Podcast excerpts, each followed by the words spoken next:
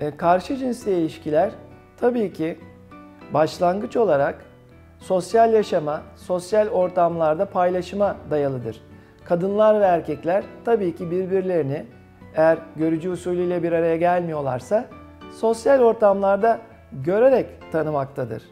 Sosyal fobisi olan bireyler ise sosyal ortamlara girmeye çekindikleri gibi özellikle karşı cinsle konuşma, görüşme olasılıklarının bulunduğu sosyal ortamlardan daha da endişe edebilmektedirler.